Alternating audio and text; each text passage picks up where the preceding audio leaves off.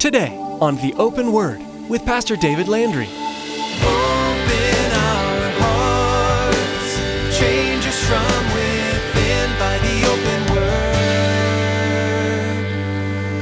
open word. Give us ears to hear your truth and eyes to see the needs around us as we draw close to you. May we thirst for the water that your love brings.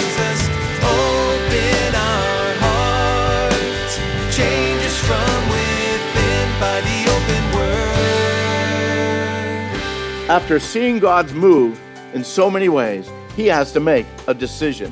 His heart could have been in a position of being actually turned to the truth of the gospel, even as Peter had already had opportunity on at least two occasions to share the truth of the gospel to the council, and Gamaliel would have been part, he would have been there with it. Or perhaps, perhaps the fear of losing his prestige, of losing his power. It'll keep him from acknowledging the facts that were so evident before him. I feel that what we see here is, is a man that's torn. You may consider yourself a religious person, knowing about the things in the Bible. You've read of the miracles that Jesus performed, the lessons he taught, and the faith of his beloved in the Bible. But as Pastor David will explain today, knowing this will never save you. You must be willing to let go of the things of this world, like prestige, position, or financial comforts, to grow in relationship with God. You have a decision to make, whether you'll surrender your daily life to Jesus and live the abundant life he's called you to.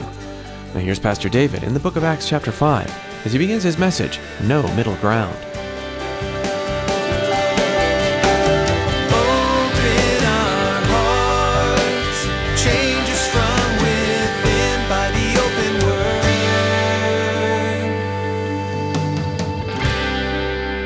We are in Acts chapter five, and if you're familiar with uh, the book of Acts, there's a lot of things that are going on in chapter five.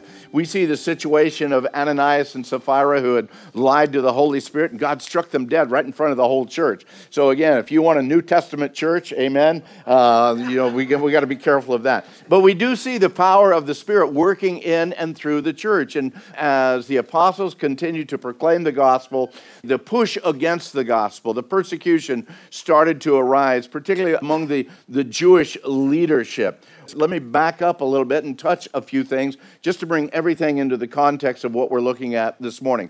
If you have your Bibles, you're in Acts chapter five. Look down in verse twelve. It says that through the hands of the apostles, many signs and wonders were done among the people. And they were all with one accord in Solomon's Porch. Now, Solomon's Porch, that's on the temple compound area. You've got the, the temple proper itself at one end, and on the far end, you have what's called Solomon's Porch. It's just a big covered area, and that seemed to be where the Christians were meeting at that particular time. Again, brand new. They're just a sect of Judaism, in essence, at that point. So they're still meeting up on the temple compound, and they're over on the far side uh, Uh, there in the area known as Solomon's Porch. Verse thirteen says, Yet none of the rest dared join them, but the people esteemed them highly. And believers were increasingly added to the Lord, multitudes of both men and women, so that they brought the sick out into the streets and laid them on beds and couches, that at least the shadow of Peter passing by might fall on some of them. Now, let's stop right there. Let, let's understand, that is peculiar, okay? That is that is totally crazy wild. We don't see this, you know, as a regular, continual event. This is something that the Holy Spirit was doing right then, right now, at that time, through, again, just the just the work of his Spirit. People were believing that God was doing a mighty, powerful work. And even as the shadow of Peter came by, he didn't lay hands on them. He didn't anoint them. Doesn't even say that he really prayed for them. Just as he walked along and as his shadow came, the Lord brought healing. And what a powerful thing that was that was going on during that time. So much so, in verse sixteen, it says, Also, a multitude gathered from the surrounding cities to Jerusalem. and they were bringing their sick people and those who were tormented by unclean spirits, and they were all healed. What a powerful time of the Spirit of God that was happening at that point in time. And literally, multitudes were joining the church. Multitudes were coming to faith in Christ. And then we see now the pushback starting. Look at verse seventeen. Then the high priest rose up, and all those who were with him, which is the sect of the Sadducees. And they were filled with indignation, and they laid their hands on the apostles, and they put them in the common prison. Now, you need, again, you need to see the whole picture of things. Here's the temple at one end of the compound. Over here, you have the high priest, all the Jewish leadership and everything. And they're watching what's going on at the other end of the compound over here at Solomon's Porch. Literally hundreds, if not thousands of people were gathered there as the apostles were teaching and as healing and deliverance was taking place among the multitudes. And so a great jealousy developed as the high priest rose up. They were all filled with indignation, and so they came, they took the apostles by force. Now it's not just Peter and John, but they've taken all the apostles, and they put them in what is called the common prison. But catch this, in verse nineteen, but at night an angel of the Lord opened the prison doors and brought them out and said, "Go and run away from here as fast as you can." No, that's not what it says, is it? That's why you got to bring your Bible. You got to bring your Bible. These guys are in prison for preaching and teaching salvation through Jesus Christ. And an angel comes, he opens the prison doors, and he says, okay, what I want you to do is go back and continue doing the same thing. Go to and stand in the temple and speak to the people all the words of this life. What a powerful direction that is, and directive for these men. They had been persecuted, they had been arrested, placed in prison, and now God comes, frees them from the prison, but says, I want you to go back and keep doing what you've been doing, because you're doing it for my glory. Verse twenty-one says, when they heard that, they entered the temple early in the morning, and guess what, guys? They continued teaching the word of God. But then now the high priest and those with him came, and they called the council together with all the elders of the children of Israel, and they didn't know what was going on. These guys were in prison as far as they understood, and so they sent to the prison to get them and to have them brought out. Verse twenty-two, but when the officers came and didn't find them in the prison, they returned and they reported saying, indeed, we found the prison. It was shut securely. The guards were standing outside before the doors.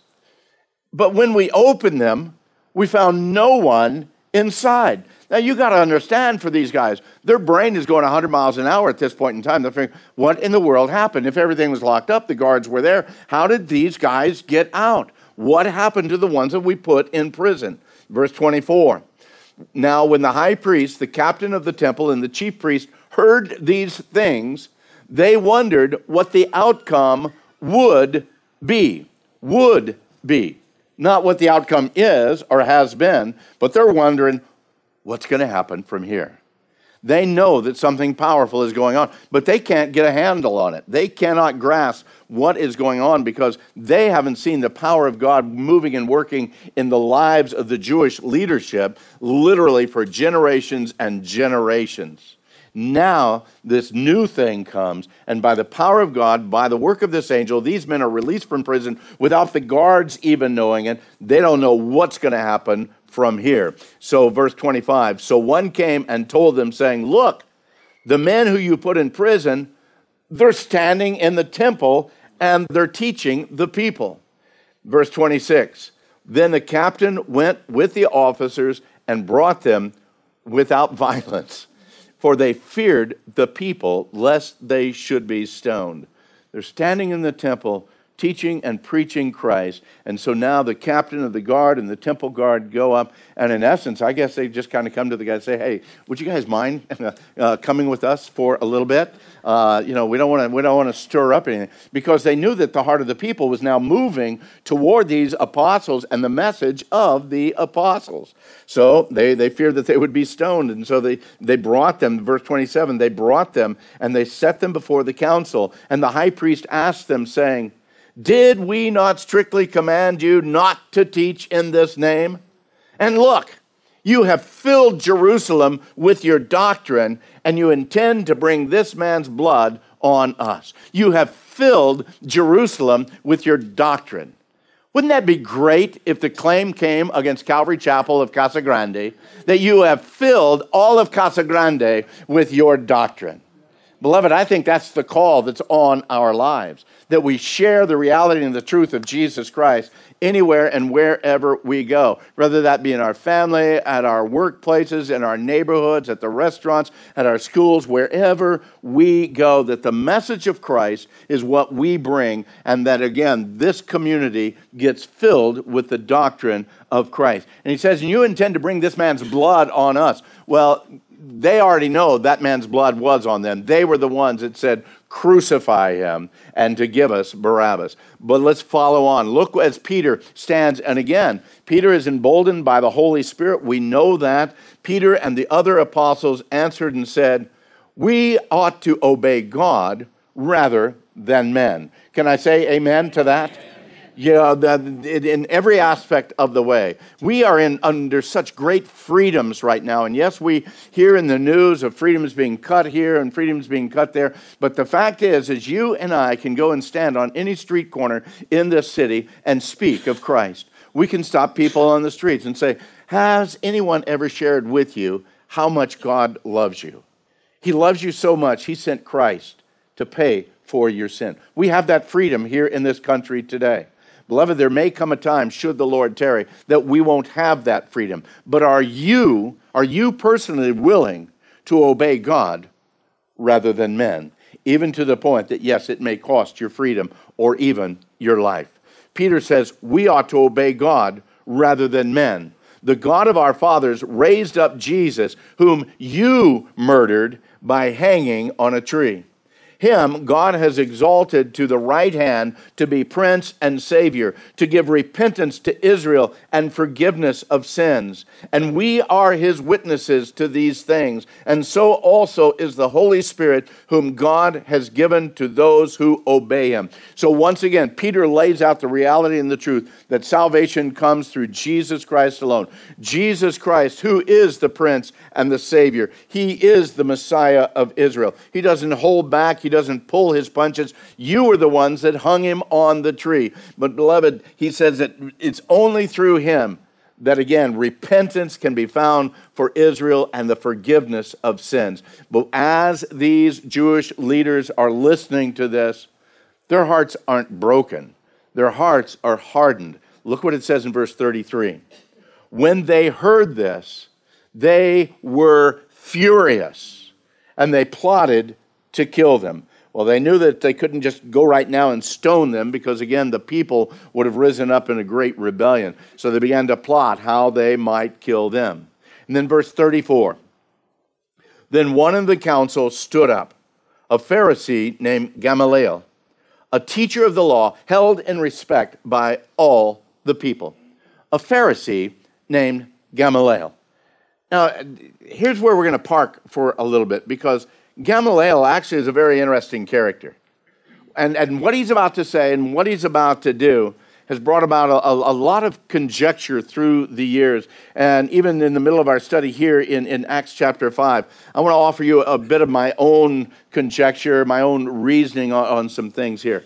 In back in the mid-late uh, sixteen hundreds, I wasn't there, but I've read the documents. Uh, the late sixteen hundreds, Doctor John Lightfoot, he was an English churchman. He was vice-chancellor of the University of Cambridge. He was master of Saint Catherine's College in Cambridge, as well as being a rabbinical scholar. So he studied the Hebrew scriptures. He studied Judaism. He studied all of these things, again, Old Testament and New. Well, in some of his writings, he confirms the belief, and he's in agreement with a lot of other scholars about this, that this particular Pharisee, Gamaliel, is the very same one that was the teacher of the Apostle Paul that we find in Acts chapter twenty-two. In Acts chapter twenty-two, verse three, Paul testifies that he himself is indeed a Jew. I was born in Tarsus of Cilicia.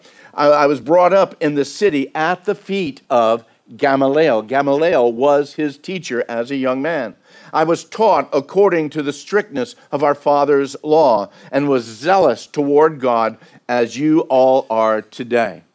So historically, Gamaliel was known among the Jews by the title of Rabban Gamaliel, the elder, president of the Sanhedrin, the master and teacher of the law. Now, that's a lot to put on your business card. So primarily, he just went by Gamaliel, okay? So we see here that according to tradition and multiple Jewish writings, one of the other things we see is this same Gamaliel was also the grandson of the famous Hillel, the elder. Now, Hillel was one of the most important figures in Jewish rabbinical history. Uh, Rabbi Hillel was associated with the development of both the Talmud and the Mishnah, the teachings of Judaism based on the law. And he's still, even, even today, he's regarded in Judaism as both a, a scholar and a sage. So you see Gamaliel standing here as we're looking in chapter five of Acts. He's got quite this religious heritage behind him. And yet there's also one other twist, as I was looking at this over the last week or so. According to Doctor Lightfoot and also according to another man, Doctor Alan Cutler, in a uh, journal article that he uh, wrote back in nineteen sixty-six, Cutler was the assistant professor of Judaic studies at Temple University in Philadelphia. Well, Lightfoot and Cutler, along with some other scholars, they believe that Gamaliel's father was a man called Simeon ben Hillel. Simeon ben Hillel, the just and devout. You think, so what difference does that make? Well, when we go back to Luke chapter two, you remember when Mary and Joseph brought Jesus to the temple to be dedicated? There was an elderly man there by the name of Simeon, who was just and devout. As a matter of fact, Luke two says, behold, there was a man in Jerusalem whose name was Simeon, and this man was just and devout. He was waiting for the consolation of Israel. He was waiting for Messiah to come. And the Holy Spirit was upon him.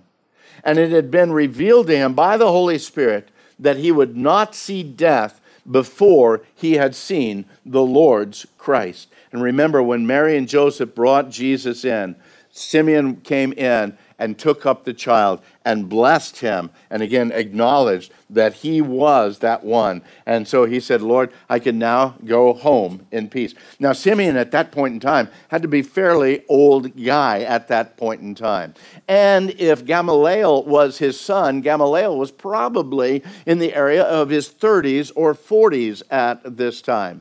So to hear and to understand the testimony of his father, Simeon, as he comes from temple that day, I believe that would have been something within the learning or the understanding of Gamaliel. If all of this is true, and we don't have any reason to suspect otherwise, here in Acts chapter five, Gamaliel, whose grandfather being Hillel, whose father being Simeon ben Hillel, the just and devout, Gamaliel now finds himself in a very difficult position. He has a place of honor and respect over all of his countrymen, even among his peers, the, the scholars and the other chief rabbis of the time. He has this heritage of, of power and, and influence that's been passed down from his grandfather, Hillel. For years, he's demonstrated himself, and, and he's been recognized, Gamaliel has, he's been recognized as being a Torah scholar, an expert in the law of Israel. And there's little doubt, but that he was very possibly a part of, if not the acting president of the Sanhedrin during the time of the arrest, trial, crucifixion, and resurrection of Christ. Now, yes, a lot of this is speculation, but when we put the times and the frames together, it makes a lot of sense. With all that he has seen, all that he's studied, all that has possibly, again, been, been passed down by his father, Simeon, even the reality of the miracles that have been taking place over the last several days, from the healing of the lame man who had been lame for forty years from birth there, that again, he was he was healed completely. Not only the lame man, but now the healings of the multitudes of individuals and the deliverance from demonic spirits of multitudes of individuals there at Solomon's porch on the Temple Mount. And now to find these apostles that are miraculously released from this common prison. Folks, Gamaliel, the leader of Israel, is in a very difficult place. After seeing God's move in so many ways, he has to make a decision. His heart could have been in a position of being actually turned to the truth of the gospel, even as Peter had already had opportunity on at least two occasions to share the truth of the gospel to the council, and Gamaliel would have been part, he would have been there with it. Or perhaps, perhaps the fear of losing his prestige, of losing his power, it'll keep him from acknowledging the facts that were so evident before him. I feel that what we see here is, is a man that's torn. A man, man that's torn from what his heart knows to be the right thing to do, the right direction that he knows he should take, and what his flesh desires to hold on to. But isn't that the same battle that humanity has had all through the years? Do I let go of, of, of this world and grab hold of the next? Do I reach out to the truth of the hope of the gospel and die to the things of this world? That's what Jesus says we need to do. If you're going to follow me, you need to deny self and follow me. If you're going to follow me, you need to die daily. You need to pick up your cross and follow me, and not looking back, but going on ahead. You see, it's the same It's the same situation that humanity is still faced with. And even as believers, we're still faced with. Because day after day after day, moment after moment, you and I still are making those decisions. I wish it was that just, man, on my senior year in high school when I prayed to receive Christ, that I didn't have to struggle with that flesh or the wooing of the world anymore. But it doesn't work that way, amen? Some of you know that. Some of you are still, done. The battle that all humanity, surrendering our lives to the hand of God or continually holding on to the things of this world. Our heart and our spirit, we agree with this wooing work of the Holy Spirit of God and the, the truth of the gospel, and yet our flesh continually drags us back into the things of this world and into our own desires. I don't know if you've noticed this or not, but surrender and obedience, that's not a part of our natural human nature. Our natural human nature is, no, man, I'm going to grab for everything that I can. My natural human nature says, I'm, I'm not letting go of anything, and I'm not going to follow anybody. I'm in control of my life. My natural human nature, man, it, it's all about me. And that's just the way it is. It's only when we die to self that things begin to change. And even the Apostle Paul, he understood that, and that's why he shares with, you've got your Bible, keep your place there in Acts five, we'll be back in a moment, but turn over to the book of Romans, chapter seven, a very familiar verse probably with most all of you. Romans chapter seven, verse eighteen. Paul writes this, "For I know that in me, that, that is in my flesh, nothing good dwells. For the will is present with me, but how to perform what is good, I do not find. For the good that I will to do, I do not do. But the evil I will not to do, that I practice." Open our hearts, change us from within by the open word. Thanks for joining Pastor David today as we study the book of Acts on the open word.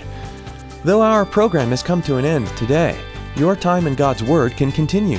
It could be beneficial to go back and study today's passage in Acts on your own and ask the Holy Spirit to speak to you about what you read. If you'd like to hear more teachings from Pastor David, you'll find them at the open word dot com. We'd love to meet you too. If you're in the Casa Grande area, please join us this weekend at Calvary Chapel Casa Grande.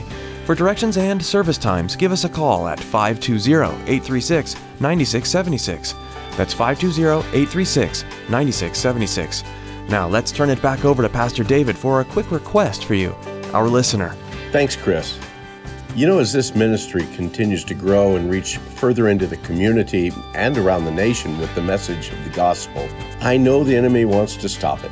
I also know that prayer is a big part of holding him back. Would you take time to pray for us every time you tune in to The Open Word? Pray, too, for our listeners, your fellow brothers and sisters in Christ, and those who may have yet to place their faith in Jesus. This last category especially needs prayer. It could be that the next message you hear may be the first time they're learning about the hope that's only found in Jesus. Please pray that their hearts would be open and that they'd make a decision to follow Jesus forever. Hey, thanks for praying, and thank you for being a loyal listener to The Open Word.